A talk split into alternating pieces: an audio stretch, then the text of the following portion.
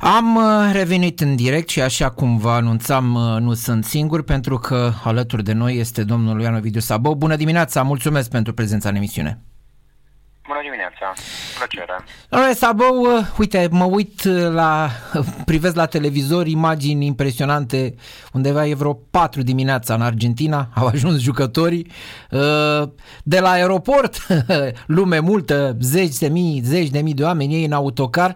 A fost până la urmă un campionat mondial interesant, chiar dacă mulți l-am privit așa cu scepticism, având în vedere și programarea lui în plin sezon intern și tot ce a înconjurat această organizare cu corupția, cu muncitorii, cu morții.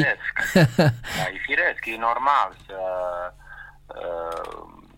gândim în acest fel, pentru că s-au întâmplat prea multe lucruri și adevărat că nu putem să...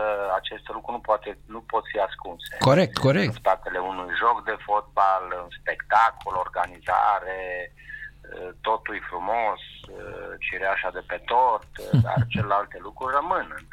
Noi care probabil nu suntem afectați de tot ce s-a întâmplat, privim detașat. Da. Dar cei care au fost implicați direct și așa cum ai spus foarte bine, adică lucrurile care s-au întâmplat, corupția, dar sigur, la ce a însemnat spectacol, organizare, impecabile. Da. Finala n-are sens să mai spunem că a fost spectaculoasă, că și cineva care nu s-a uitat vreodată poate la fotbal, și dacă s-a uitat la meciul ăsta, s-a simțit bine. Dar 1. Dacă ați ținut cu cineva în finală și 2. Dacă vi se pare, bine, corect, dacă a câștigat echipa care a fost mai bună. Eu am ținut, spun sincer, datorită lui Messi cu Argentina. Uh-huh. Că mi-am dorit foarte mult să aibă și el un campionat mondial câștigat, pentru tot ce a însemnat el ca jucător, ca și evoluții pe o perioadă destul de lungă, poate 8-10 ani, în care aș putea spune poate că a fost cel mai bun în această perioadă, trofeele câștigate și felul lui de a fi. Se pare și un băiat așa din afară, un băiat și familist, care iubește familia, copiii și așa mai departe, destul de echilibrat ca și jucător. Atunci, comparându-l tot timpul și toți cu Maradona, mă gândeam că totuși merită și el să aibă și rezultate cu echipa națională. Da, interesant e că la el, cum să spun, titlul suprem pe care sigur că și l-a dorit atât a venit la final de carieră, internațională cel puțin, dacă va mai juca. Adică ceilalți, în general, campioni ăștia mondiali, au făcut-o mai devreme, da, mai tineri, mai... La el... Da, depinde și de ce s-a întâmplat în echipa Argentinei în acea perioadă, antrenorul care a fost, grupul, jucătorii, motivația lor, da, momente de joc, neșansă, sunt multe de luat în calcul. Sigur. De ce n-a reușit Argentina cu Messi mult mai devreme. Dar, vedeți, și la acest campionat mondial, Argentina a început destul de greu, destul de așa, neconvingătoare ca și joc, ca și echipă. Eu n-am fost încrezător că ei vor putea juca finala. Mă gândeam la Spania, cum au început anumite echipe, că va juca finala, cum a jucat atât de bine. Da, bine, e un turneu lung, asta e. Vreau să vă întreb apropo de Mbappé ceva, sigur că având în vedere constelația de vedete a planetei fotbal din momentul ăsta și vârsta lor, Mbappé e următorul lider. Dar, nu știu, dacă ar fi să-l comparați, să zicem, cu Messi, Maradona și... să nu merg până la Pele, nu din punct de vedere al valorii, ci din punct de vedere al nu știu, felului de a fi, adică poate fi un lider de echipă, poate fi la fel de influent, nu doar prin fazele pe care le face, pentru că Maradona și Messi au fost influenți și altfel în vestiar, ca să zic așa, adică îl vedeți? Corect. Lideri. Da, lideri. Îl vedeți capabil de așa ceva? Imposibil, deocamdată e prea tânăr, e prea devreme. Da. Eu zic că încă e prea devreme.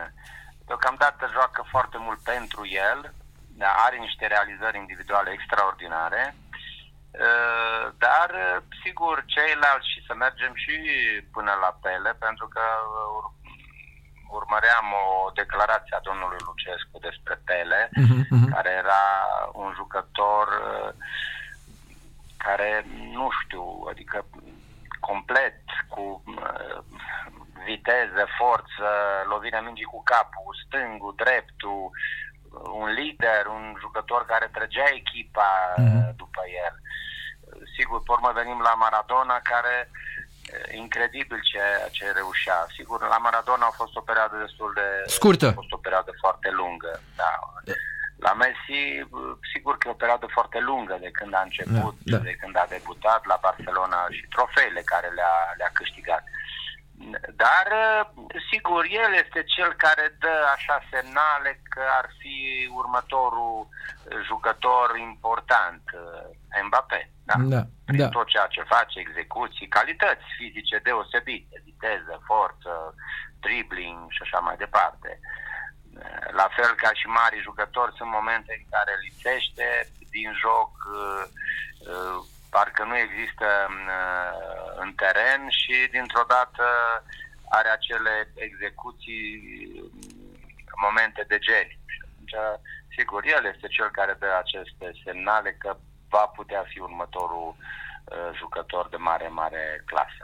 Sigur că are și un avantaj că Franța e un producător imens de jucători, sigur, unii mai talentați, alții mai puțin talentați, dar apropo de producători imensi de jucători, Brazilia rămâne totuși principalul producător, încă rămâne principalul producător de jucători. De ce nu mai are succes? E și Argentina, zic eu, cam cei mai mulți. Da. Dar de ce Brazilia nu mai... De ce Brazilia nu mai performează? Să spunem că nu e atât de concentrată pe ce înseamnă echipa, mai mult individual, mai mult... Eu am crezut foarte mult în Brazilia. Când am văzut-o la primele meciuri, siguranța, valoarea, forța de grup individuală. Și totuși Și totuși n-a reușit. Și totuși n-a reușit. Poate prea mult sărbătoresc după o victorie, poate nu știu. Posibil și partea asta, dar sunt niște jucători excepționali. Da. La finală, da, Argentina parcă, nu știu, nu mi-a plăcut Franța nici cu Maroc, adică n-a avut o evoluție convingătoare. Nici măcar cu Anglia, dacă mă scuzați, nici cu Anglia, adică până la urmă economicos și ei și... Parcă, nu știu, fricoasă la meciul cu Argentina, timid, o echipă retrasă, au venit și acele două schimbări în prima repriză, o echipă fără curaj, fără încredere, parcă era așa teamă, iar Argentina efectiv 70 de minute, echipa care domina, care din start, când a început jocul, mesajul era clar: noi suntem favoriți, noi câștigăm, noi suntem mai buni decât voi. Au fost acele 10 minute în care a întors Franța jocul și Argentina a căzut, efectiv, am zis că pierde în timp, da. Pierde, da, și în timpul regulamentar. Exact, și eu am zis la fel. A fost acea ocazie la 2-2, singur cu portarul nu știu cum îl cheamă, că nu vine acum aminte. Moani sau cum îl cheamă? Exact, a avut o ocazie imensă. Acolo se încheie jocul, s-a terminat, pentru că Argentina era jos de tot, nu mai putea să reacționeze. Se uita unii la alții și nu le venea să creadă ce li se întâmplă. 10 minute și aveau 2-0 și era gata, erau campioni mondiali. Da. Și uite cum fotbalul e făcut din momente și Așa se scrie istoria. Așa se scrie istoria în câteva faze. Franța a egalat în 90 de secunde, da? Golurile lui Mbappé, după ce 80 de minute n-a existat pe teren, da? Mă rog, asta e, dar fotbalul, vedeți, e făcut din astfel de momente. O execuție a unui jucător, o greșeală a adversarului, o greșeală de interpretare a unei faze, un 11 metri. Da, mă rog, asta e acum, ce să facem? Adrenalina, îți vine acel curaj, acea încredere, motivație pe care o ai și tu care ai primit gol, efectiv, nu știi ce se întâmplă. Deci sunt acele momente în care te pierzi, efectiv.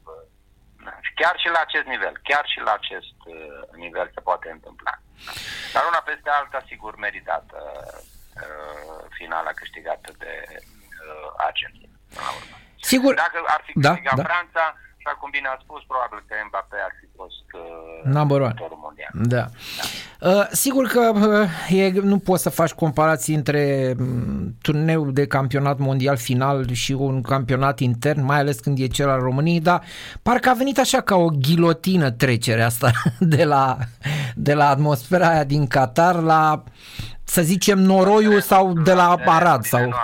Da, adică noastre și la ritmul nostru. E așa, e un șoc. Da, mă uitam la terenul de joc la campionat, terenurile de joc de la campionatul și mă uitam, am făcut niște stadioane superbe și mă uitam și la meciul cu UTA Rapid, e ceva incredibil, adică să ai un teren, totdeauna pe noi ne surprinde, nu știu. Plouă, e un pic frig, terenuri impracticabile. Deci, la un astfel de stadion atât de cochet și frumos, dar acei suporteri și cei care se uită și televiziunile, nu ai voie să vezi un astfel de gazon. Aici ai neglijență, oameni superficiali care numai asta, nu mi explică altfel. Deci nu ai voie să ai, pentru că e doar o investiție mică, e vorba de oameni să stea pe teren, să muncească și să aibă grijă de acel teren. Deci nu. Și vorbim de încă un stadion nou, pentru că nu are 2 ani. Mai fost și alte terenuri. Da. Da, nu știu dacă știți povestea de la Sibiu cu noul stadion. Gazonul e prost, știți de ce? Pentru că stadionul nou e făcut de fapt pe structura vechiului stadion, iar terenul din mijloc, gazonul, nu l-au schimbat nici de 4 ani sau nu știu de când. Sigur că în 4 ani n-ar trebui să fie atât de rău, dar cum să inaugurezi un stadion nou pe care ai dat 10 de milioane de euro și să lași un teren... Aici e vorba de neglijență. Da. Să fii superficial și să nu-ți pese. Deci asta înseamnă... Poate că și ei se gândesc, jucătorii ăștia poate să joace pe orice. Se poate și asta. Asta e explicația. La ce fotbal jucați voi, încă e prea bun terenul ăsta. Poate astfel de oameni așa gândesc. Că n-am explicat. Păi, având în vedere că zic, lasă că îi plătim la 3-4 luni, dacă unii gândesc așa, poate... 3-4 luni, la ce fotbal avem noi, exact. Mulțumiți că îi lăsăm să joace și pe un astfel de teren. Da? E imposibil, acum fac... facem și noi haz de necaz până la urmă, că asta e. Da, ăsta e adevărul. Și aici e vorba de ce e vorba? E vorba să ai grijă după ce se termină meciul, să te duci, să-l calci, să investești în niște utilaje, în îngrășământ. Da. Sigur, când faci un astfel de stadion, trebuie să ai grijă să aduci specialiști, să facă drenurile, să pună materiale de calitate, gazonul să fie de calitate, să nu fie... doar să fie și așa mai departe, luăm ieftin și... Domnul Sabău, o situație complicată în continuare la Ucluj. Da, din păcate da. Aveam alte așteptări, sincer. Asta nu mă așteptam la lotul care l-a avut, un început foarte bun, pentru că un început bun și chiar ca lot așa din afară. Acum, sigur că ei știu mult mai bine caracterul, motivația, cât de profesioniști sunt, ei nu mai știu din interior, dar din afară eu mă așteptam, sigur, o echipă la un moment dat, cum au început campionatul, să chiar cu șanse reale să prindă play-off-ul. Mă aduc aminte cum au jucat cu FCSB, meciul cu Craiova. Deci au făcut niște meciuri foarte, foarte bune, de la egal la egal cu acești adversari. Eu nu mă pricep, dar mie mi se pare așa că pare aproape în mai toate meciurile de ceva Ucluj, dar nu obține. Adică n-arată rău, dar nu obține ce trebuie. Nu-i dominată, da. Nu-i o echipă care să nu aibă momente când poate să înscrie, poate joacă de la egal la egal cu adversarul, dar ceva îi lipsește, nu? Da, ceva îi lipsește, așa este. Da, da, e ceva, parcă...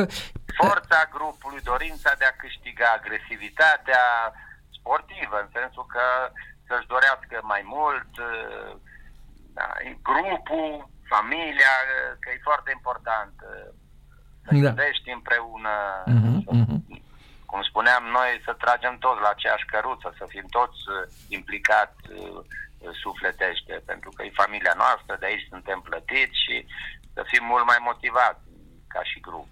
Da, poate că aici ceva trebuie, nu știu, și se pare acum și foarte mulți jucători pleacă, e important ce aduci în schimb, până se adaptează, ce jucători.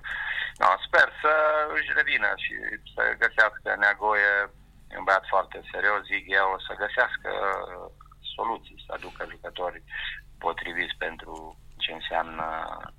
Despre Eugen Neagoie, să tot vorbește cu Craiova lui Rotaru, ca să zic așa, ca să înțeleagă lumea, tot să vorbește, da, să vorbește. Am mai fost, cred că discuții, probabil, dacă a apărut în presă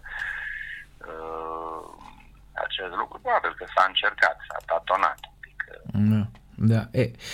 Discuția cu Eugen, dar nu cred eu că va pleca de aici. Rămâne titlul la Cluj și anul ăsta?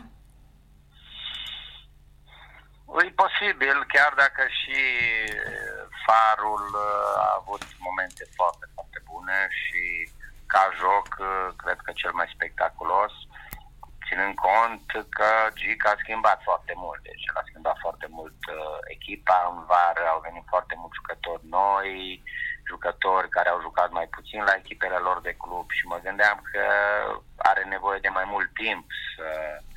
Dar uite că a reușit o perioadă destul de lungă să fie pe primul loc Gică. Dar na, la el este altceva, are o echipă, la un moment dat era cea mai, și cred că este cea mai tânără echipă. Na, obiectivul e peste așteptări, adică mă gândeam că anul acesta cu emoții vor prinde play-off-ul la aceste schimbări și... Multe. Foarte multe schimbări și jucători, repet, care nu au jucat la echipele lor de club. Iar dacă cunoșteau filozofia lui Grigore Hagi, mulți dintre ei n-au jucat și ai nevoie de timp, între timp să faci puncte, să ai încredere. Și uite că el a reușit niște lucruri extraordinare. Dar se pare că CFR rămâne până la urmă echipa mai solidă, echipa care... o interesează doar rezultatele și nu să formeze jucători cum e la Farul.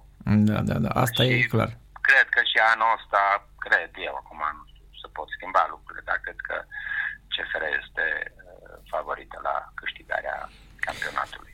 Domnule Sabău, vă mulțumesc foarte mult, vă doresc un Crăciun fericit și la mulți ani, căci e posibil să nu mai vorbim până în 2023 și să ne reauzim cu bine. Mulțumim frumos! Mulțumesc! Să aveți o zi frumoasă! Numai bine, domnule Sabău!